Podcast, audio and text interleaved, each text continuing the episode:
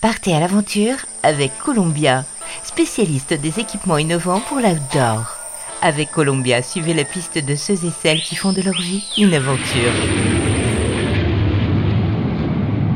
Hola les évadés, portrait aujourd'hui d'une future maman, une maman baroudeuse. En 2017, Lola Landré décide de faire son sac pour un petit voyage d'une durée de deux mois. Elle quitte alors les Landes. Finalement, l'escapade va durer pratiquement quatre ans. Sac à dos et transports locaux, cap sur l'Inde, puis la Malaisie, direction ensuite la Nouvelle-Zélande, van en Australie, stop en Amérique du Sud. Pas le temps de reprendre son souffle, Lola la bougeotte. Dans son sac, un CAP de boulangerie, un atout dans sa besace en tant que boulanger, on a quand même un métier assez physique. Et du coup, je me posais la question euh, de savoir si j'allais continuer ou pas. Et euh, j'étais partie pour un service civique de un an en Israël. C'était pour moi l'occasion de une année pour euh, faire le point, expérimenter autre chose et voyager à l'étranger, découvrir une autre culture parce que ça c'est quelque chose qui m'appelait depuis très très longtemps. Et il se trouve que quand je suis arrivée en Israël, euh, les assauts françaises et israéliennes ne s'étaient pas bien comprises. Et on m'a dit bonjour, mais ça va pas être possible. Et on m'a remise dans un avion. je suis revenue à Paris. En France, je n'avais évidemment ben, plus de logement, plus de voiture, plus de travail. Et donc là, je me suis dit, il faut trouver un plan B. Et, euh, et vu qu'avec une des filles de là-bas, j'avais parlé de, l'Inde et que sa mère était là-bas dans un ashram, donc euh, une sorte de monastère hindouiste pour ceux qui connaissent pas. Euh, et donc je me suis dit, ben, je vais me poser euh, deux mois dans un ashram en Inde et entre guillemets, je réfléchis à ma vie et je, je reviens après. Et au final, j'ai pas trop aimé l'ambiance de cet ashram. Euh, il y avait énormément de dévotion, mais à un stade un peu euh, trop poussé pour moi. Et par contre, j'ai rencontré une Française qui avait beaucoup euh, baroudé en Asie et qui m'a dit Oui, oui, toute seule, tu peux y aller.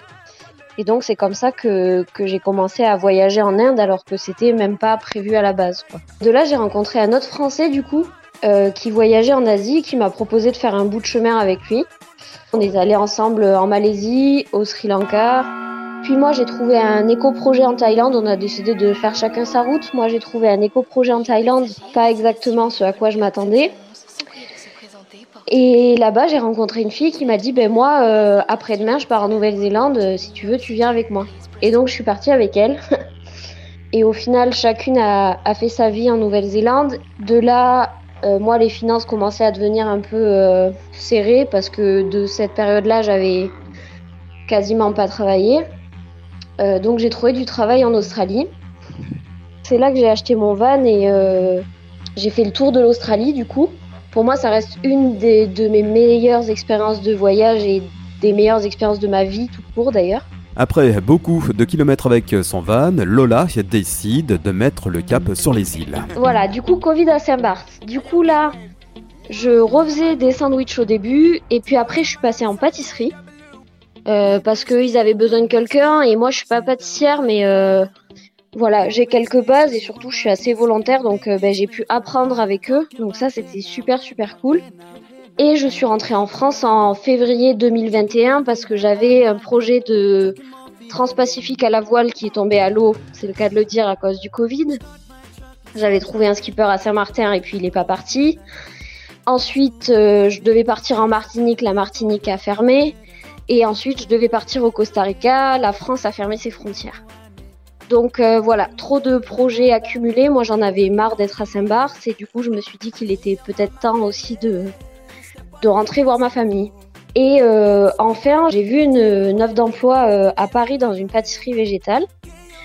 Donc je suis passée à Paris, j'ai postulé et le jour où je passais mon entretien, il y a euh, Kevin, donc mon copain actuel, qui m'a envoyé un message pour me proposer de faire euh, la transat en bateau stop parce qu'il avait vu une annonce que j'avais postée des mois avant sur les réseaux.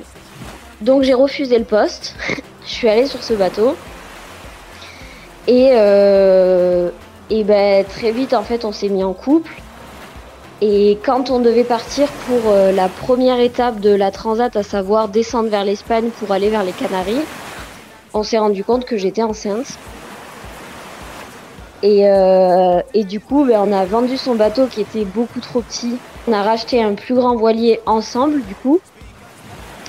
Et on a fait les travaux cet été. Et lui, il est en ce moment en mer, du coup, pour la transatlantique. Et moi, je suis en Guadeloupe et je l'attends, quoi. Et, bébé, ça sera euh, un petit baroudeur ou une petite baroudeuse?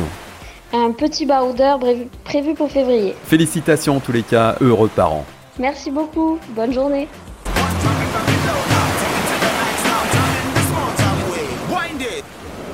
Columbia accompagne les aventuriers depuis plus de 80 ans. Chaussures, vestes, équipements, accessoires. Vivez l'aventure avec Columbia, la marque outdoor pour tous les passionnés d'activités de plein air.